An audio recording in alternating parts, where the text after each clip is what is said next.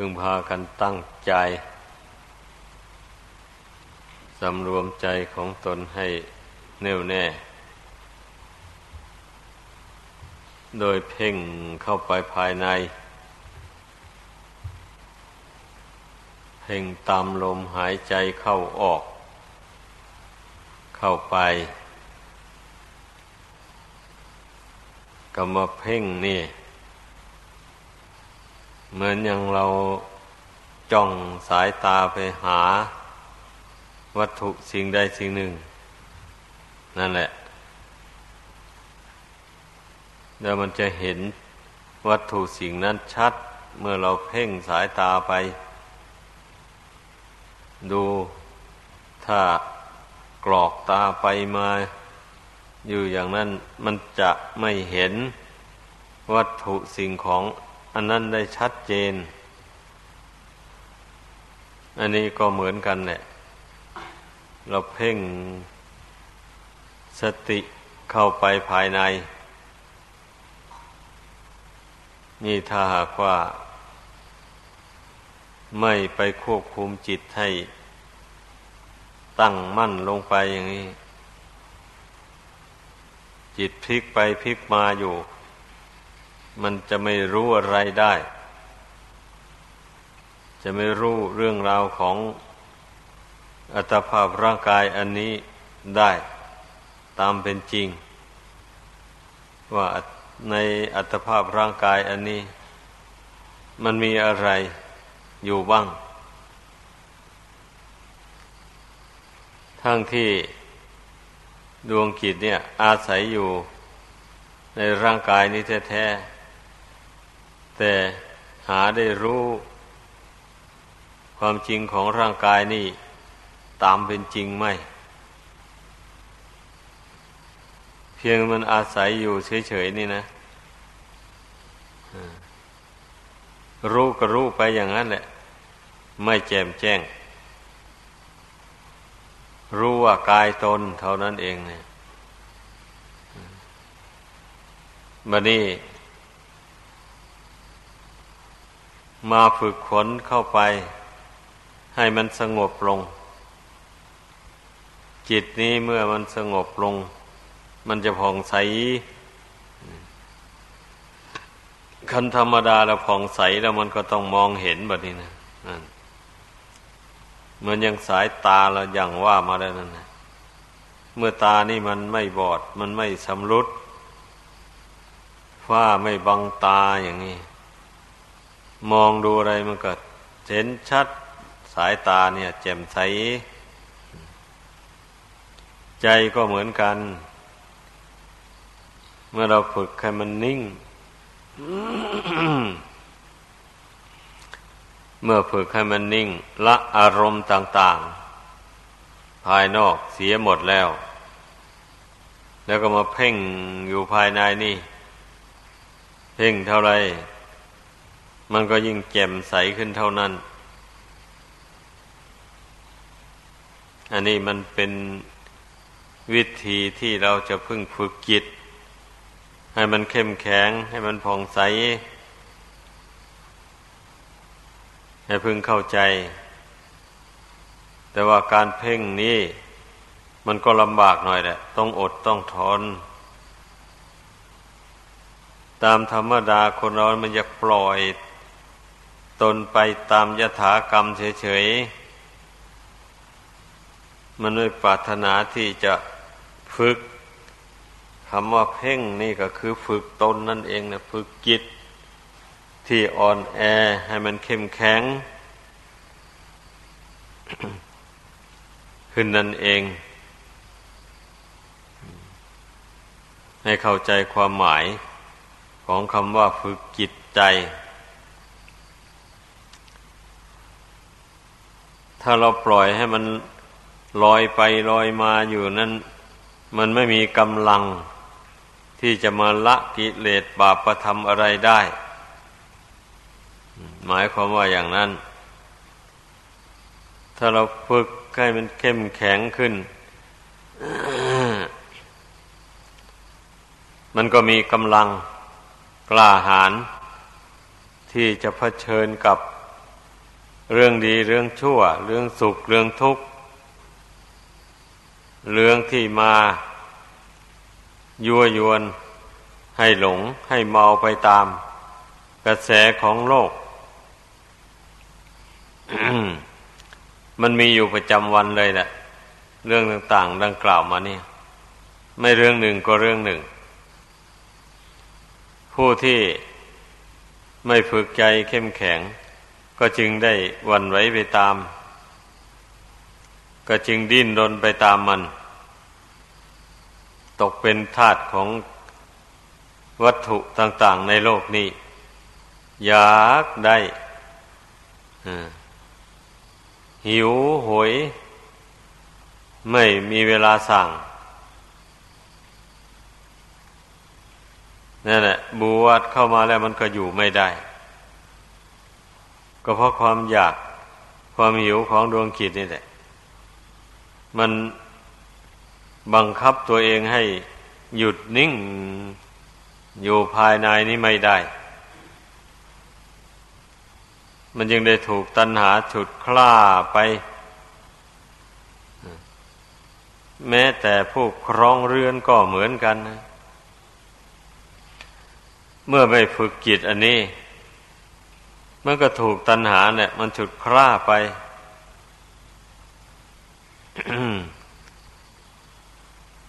ทั้งที่ตนมีบุญน้อยวาสนาน้อย หาเงินหาทองอะไร มาก็ไม่ใช่ว่ามากมาย พอมีเงินมานิดหน่อย ก็อยากได้เมียน้อยไปแล้ว ผู้ชายก็ดี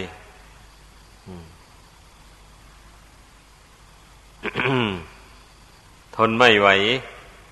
นั่นแหละ ตัณหามันสุดคล้าเอา เมื่อไปมีสองมีสามเข้าไปก็แบกภาระหนักหาเลี้ยงกัน หาเลี้ยงกันไม่ไหวก็เอาทะเลาะกันทิ้งกันไป ก่อทุกข์ให้แก่กันและกันจิตใจที่อ่อนแอ ตกเป็นธาตุของตัณหา มันก็เป็นเช่นนั้นแหละ มีอยู่ท้อมไปในโลกเนี่ย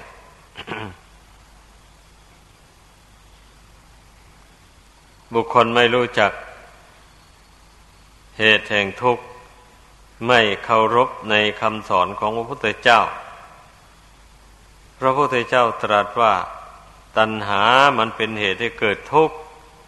มันก็ไม่สนใจจะเอามาพิจารณา เรื่องมันนะมิทยอมเป็นทาสของมันไปส่วนเดียว ไม่หยิบยกเอามาพิจารณาในใจเลยมันจะพิจารณาได้ยังไงอะ ของไม่นั่งสมาธิภาวนาสักที ไม่สำรวมจิตสักที ไม่ทำใจให้สงบสักครั้งเดียว มันจะเอาอะไรมาพิจารณาได้อยู่นั่นนะ การที่จะพิจารณาอะไรได้นะมัน มันต้องทำใจให้สงบซะก่อน ใจสงบลงในปัจจุบัน อารมณ์ภายนอกระงับไปก่อน แล้วตอนนั้นจึงค่อยหยิบยกเรื่องที่สำคัญต่อชีวิตเนี่ย มาพิจารณามันก็เห็นได้ชัดเจนนะบัดนี้นะ พอใจตั้งมั่นลงไปแล้วเห็นโทษของตัณหานี่แหละ ตัณหานี่แล้ว มันทำให้สัตว์โลกทั้งหลาย เป็นทุกข์เดือดร้อนร้องให้รำไรเบียดเบียนกัน ก็เพราะตัณหานี่เนี่ยเป็นมูลเหตุ มันอยากได้อะไรต่ออะไรต่างคนต่างอยากแสวงหาไป พอได้ไปขัดผลประโยชน์ของกันและกันเข้า ก็หาวิถีทางกำจัดกันไป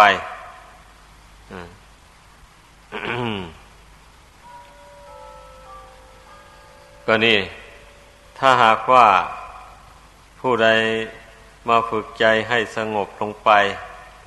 เราหยิบยกเอาตัณหานี่มาพิจารณา โดยเหตุผลต่าง ๆ เข้าไปแล้ว ผู้นั้นก็จะบรรเทาตัณหาได้ เมื่อบรรเทาตัณหาได้ มันก็ไม่เบียดเบียนซึ่งกันและกัน ก็อยู่ด้วยกันโดยสันติสุข มีอะไรก็แบ่งปันกันบริโภคใช้สอย โดยมาพิจารณาเห็นว่า สังขารทั้งหลายไม่เที่ยง เกิดมาแล้วก็แปรผันวันไหวไปในที่สุดก็แตกดับทำลาย ลงไม่มีใครได้อะไรติดตัวไป ดังนั้นมาพิจารณาเห็นอย่างนี้แล้ว มันก็ละความห่วงความหวงความตนีต่าง ๆ ให้เบาบางไป เมื่อกิเลสเหล่านี้เบาบางไป มันก็ใช้จ่ายสมบัติที่แสวงหามาได้นี่ ให้เกิดเป็นประโยชน์ตนและประโยชน์ผู้อื่น ได้เป็นอย่างดี ไม่ปล่อยให้สมบัติเหล่านี้ มันเป็นหมันไปเสียเปล่าบางคนก็ใช้จ่ายไปตามอำนาจของตัณหา ตัณหามันอยากให้ใช้จ่ายไปอย่างไร ก็ใช้ไป โดยไม่คำนึงถึงว่า การใช้จ่ายเช่นนั้นนะมันเกิดประโยชน์คุ้มค่าหรือไม่ ไม่ได้คิดมันขาดปัญญา เพราะอาวิชชามันหุ้มหอ่อผู้ใด ไม่ปล่อยให้อวิชาอวิชาตันหาหุมห่อจิตใจ หาเงินหาทองได้มาแล้ว ก็มาพิจารณาแบ่งสันปันส่วน ใช้จ่ายให้มันเป็นประโยชน์จริง ๆ เช่นนี้แล้ว ผู้ครองเรือนทั้งหลาย มันก็ได้ชื่อว่าเป็นผู้เกิดมาสร้างบุญบารมี ไม่ใช่เกิดมาเป็นทาตของกิเลสตัณหาโดยส่วนเดียว มาสร้างบุญบารมีให้แก่กล้า เพื่อจะเอาชนะตัณหาอันนี้ ให้มันเด็ดขาดลงไปในวาระสุดท้าย ตอนนี้ก็ต้องอาศัยตัณหาไปก่อน ตัณหาแปลว่าความอยาก อยากมีความสุข อันเป็นแก่นสาร ความสุขอันไม่เป็นแก่นสารนี่ ได้อาศัยมันมานานแสนนานแล้ว มันก็ไม่จิรังยั่งยืนอะไร ก็เมื่อความสุขหายไป ความทุกข์มันก็เกิดขึ้นมาแทน ดังนี้แล้วมันจะสมควรแล้วหรือที่จะมายินดี อยู่ในความสุขชั่วคราวเนี่ย นี่ก็ต้องคิดดู ผู้มีปัญญาทั้งหลาย มีพระพุทธเจ้าเป็นต้น พระองค์ไม่หลงงมงาย จมอยู่ในความอยากความปรารถนาอันนี้โดยส่วนเดียว ย่อมรู้จักเลือกอาศัยตัณหา ตัณหาอันใด มันไม่ประกอบไปด้วยทุกข์ด้วยโทษ ก็อาศัยตัณหาอันนั้นแหละไปก่อน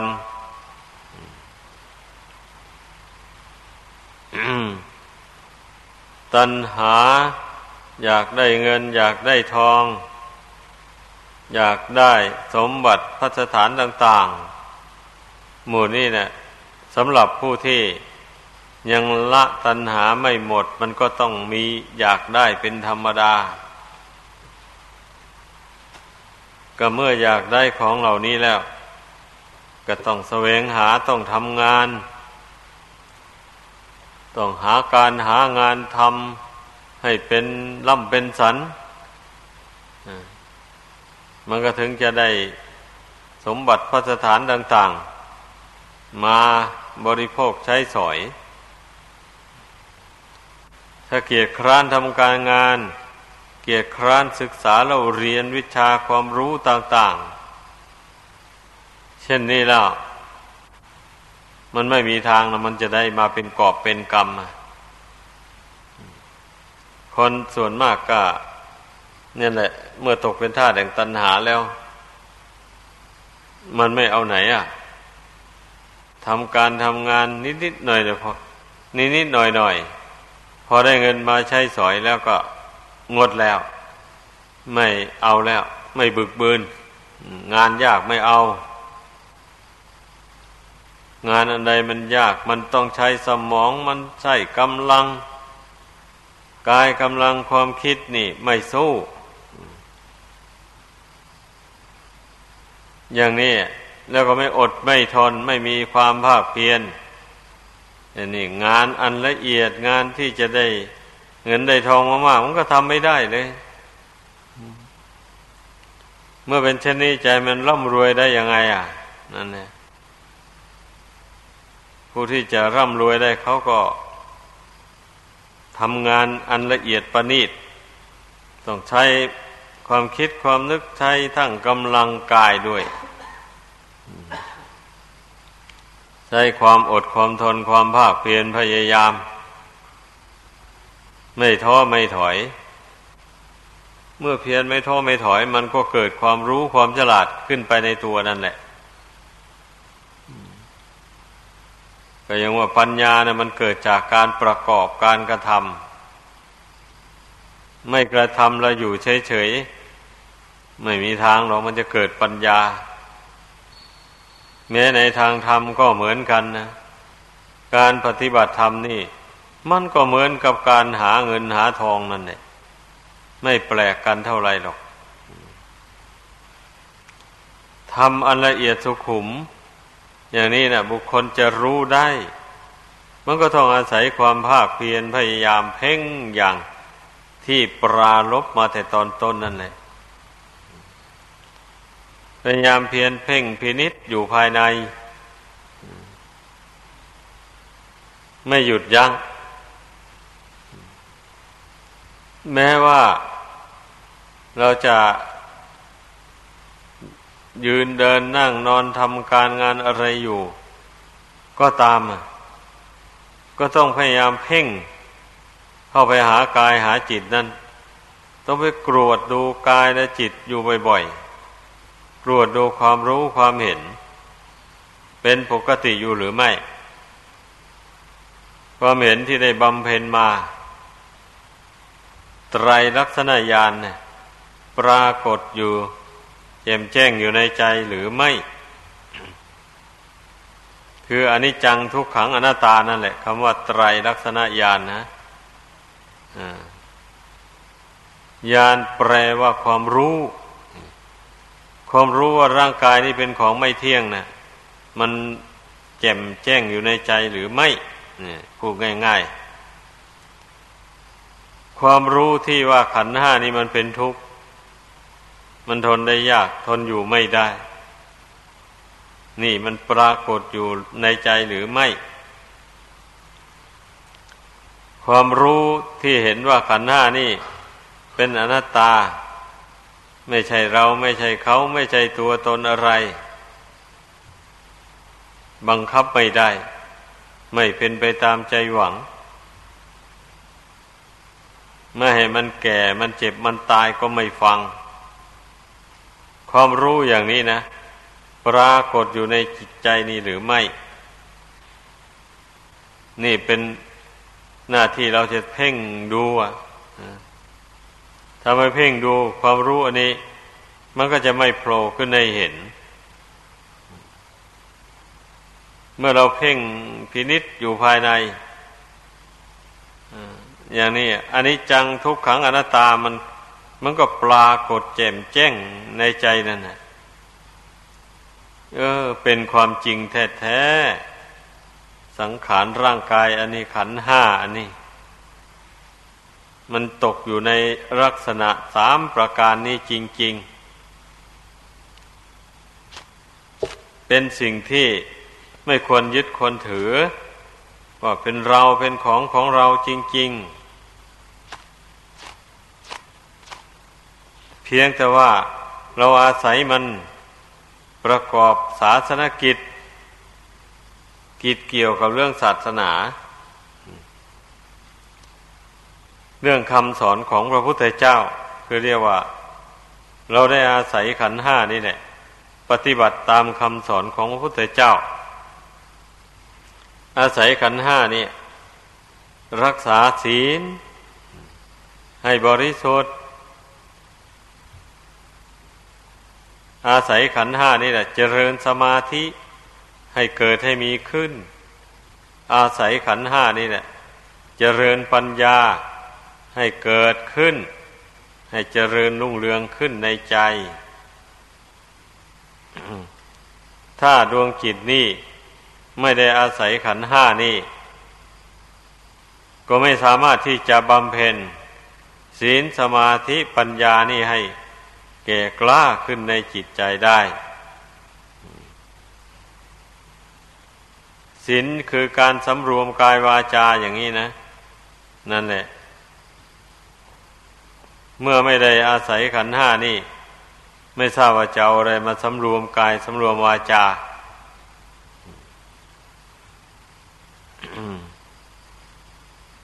ความประพฤติการกระทำทางกาย ทางวาจานี่ ถ้าสำรวมด้วยดีแล้วทำอะไรพูดอะไร ก็ล้วนแต่เป็นบุญเป็นกุศลทั้งนั้นเลย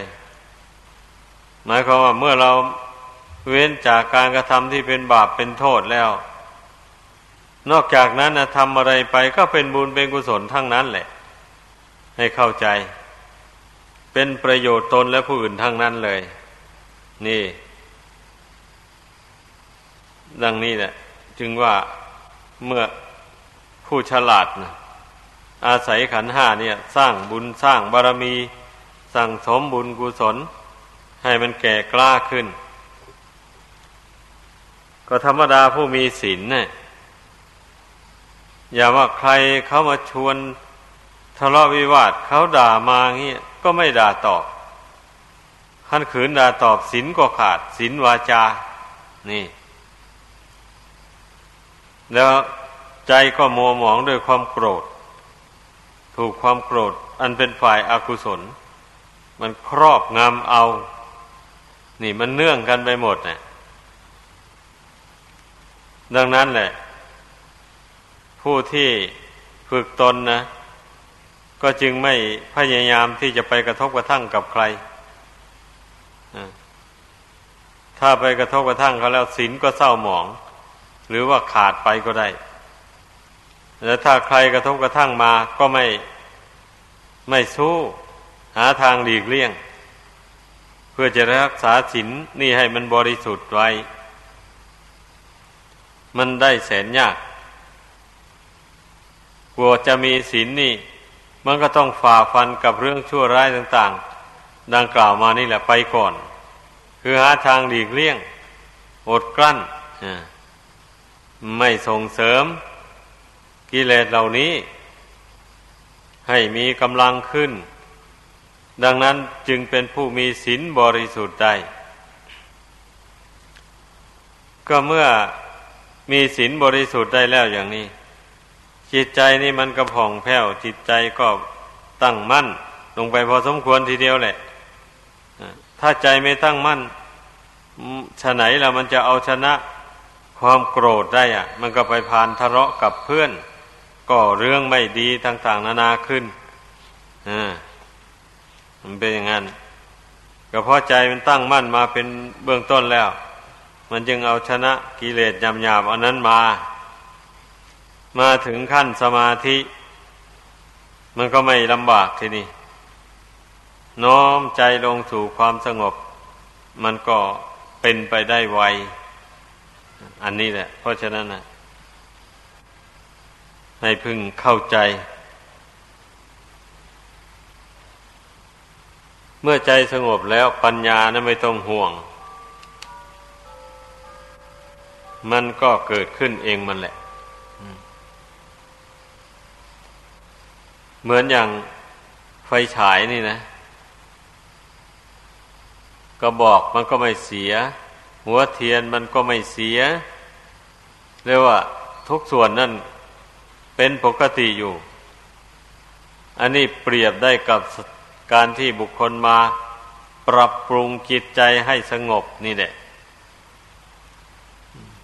ใจสงบอยู่ด้วยดีแล้วมันนี่มันก็เปรียบเหมือนกับท่อนไฟฉายที่มันไม่เสียนั่นมีสวิกอะไรก็พร้อม เมื่อต้องการแสงสว่าง เมื่อใดก็ไปกดสวิกนั่นมันก็สว่างออกไป ชั้นใดจิตนี้ก็เป็นเช่นนั้นแหละ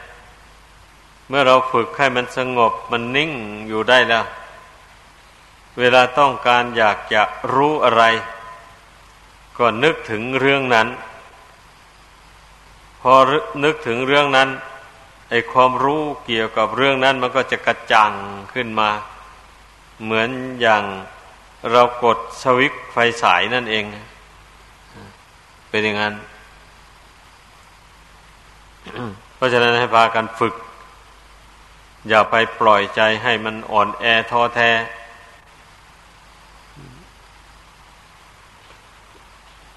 มันเกี่ยวกับฝึกนี่ใจนี่มันถึงว่า มันจะวันไหวไปมาเมื่อยังไม่รู้ธรรมของจริง แต่มันก็ไม่สูญหาย มันไม่ใช่ว่า มันแห่งหรือวัตถุต่าง ๆ ถูกไฟเผาเราเป็นเท่าเป็นฐานไป เลยอย่างนั้นแปลสภาพเป็นอะไรไปต่าง ๆ ไม่ใช่หรอกจิตนี้ เป็นธรรมชาติที่ไม่ไม่ไม่แปรผันเป็นอย่างอื่น เหมือนอย่างวัตถุอันเป็นรูปต่าง ๆ หมู่นั้นนะถ้าหากว่ามันแปรสภาพไปอย่างนั้นแล้ว บุคคลจะฝึกมันไม่ได้เลย จะฝึกให้เข้มแข็งให้ตั้งมั่น จะละกิเลสก็ไม่ได้ ก็พูดง่ายๆว่าตายแล้วก็สูญไปนั่นแหละปะ ถ้าเป็นอย่างว่านั่นก็ไม่ต้องมาทำความเพียรละกิเลสตัณหาอะไรแล้ว ถ้าหากว่าตายแล้วกายก็สูญไปดวงจิตก็สูญไปอย่างนี้นะพระพุทธเจ้าก็ไม่มีในโลกอันนี้นะ ไม่มีใครจะมาสอนให้ใครละชั่วทำดี ไม่มีใครจะมาสอนให้ละชั่วทำดีต่อไปแล้ว จะละชั่วทำดีไปเพื่ออะไรล่ะ เพราะว่าอะไรมันก็สูญไปหมดนี่อันนี้มันไม่เป็นอย่างนั้นนะ มันมีอยู่แต่ว่ามันไม่มีรูปร่างเท่านั้นเองนะดวงจิตนี่นะ แต่มันทั้งมีอยู่ แล้วก็บุคคลสามารถฝึกให้มันตั้งมั่นลงได้ เข้มแข็งได้ ละความโลภความโกรธความหลงอะไรได้ ละความรักความชังหมูนี่ถ้าฝึกให้มันเข้มแข็งแล้วมันละได้จริง ๆ นะ เรื่องอย่างนี้นี่ มันเฉพาะตัวใครตัวเรา ผู้ใดทำผู้นั้นแหละ รู้เองถ้าผู้ใดไม่พยายามไม่ฝึกแล้ว ก็จะรู้แต่ว่าตนนั้นตกเป็นทาสของความรักความชังยอมให้ตัณหามันฉุดคร่าไปอยู่อย่างนั้น รู้แต่เท่านั้น ไม่รู้เลยว่าตัณหามันแห้งไปจากจิตใจตัวเองขณะนี้ ตัณหามันเบาบางไปจากกิจของตนเท่าไรไม่รู้คนไม่ฝึกตนนะผู้ใดฝึกตนไปไม่ท้อไม่ถอยมันรู้เองเลยไม่ต้องมีใครมาบอกหรอกตอนนั้นนะบอกแต่อุบายวิธีกิเลสตัณหาให้กันเท่านั้นเองนะต่อจากนั้นไปแต่ละคนต้องทำอุบายแยบคาย ในใจด้วยตนเอง ก็สามารถที่จะละกิเลสตัณหาได้ว่าจะขอฝึกใจนี่ให้มันตั้งมั่นให้มันเข้มแข็งลงไป มันสำคัญอยู่ตรงนี้ให้พากันเข้าใจ ที่นี่ใจนี่จะเข้มแข็งได้ก็เพราะอาศัย อย่างว่านั่นแหละคุณธรรมหลายอย่าง คุณธรรมมันสำคัญก็เคยพูดให้ฟังมาอยู่แล้ว ความ ความอดกั้นทนทานนี่นะ เป็นตะปะธรรมเป็นเครื่องเผากิเลสตัณหาให้เบาบางไปเป็นเครื่องสนับสนุนปัญญา ให้แหลมคมเข้าไป ปัญญาเนี่ยถ้าขาดขันติความอดทนนี่แล้ว มันก็ไม่ไหวเหมือนกันแหละเป็นงั้น ความอดทนหนึ่งความเพียรหนึ่งสติหนึ่ง สัมปัชัญญะหนึ่งอันนี้สำคัญทีเดียว เพราะฉะนั้นให้บำเพ็ญให้เกิด เพื่อความรู้ยิ่งเห็นจริง ตามธรรมของจริงที่พระพุทธเจ้าทรงแสดงไว้ดังแสดงมา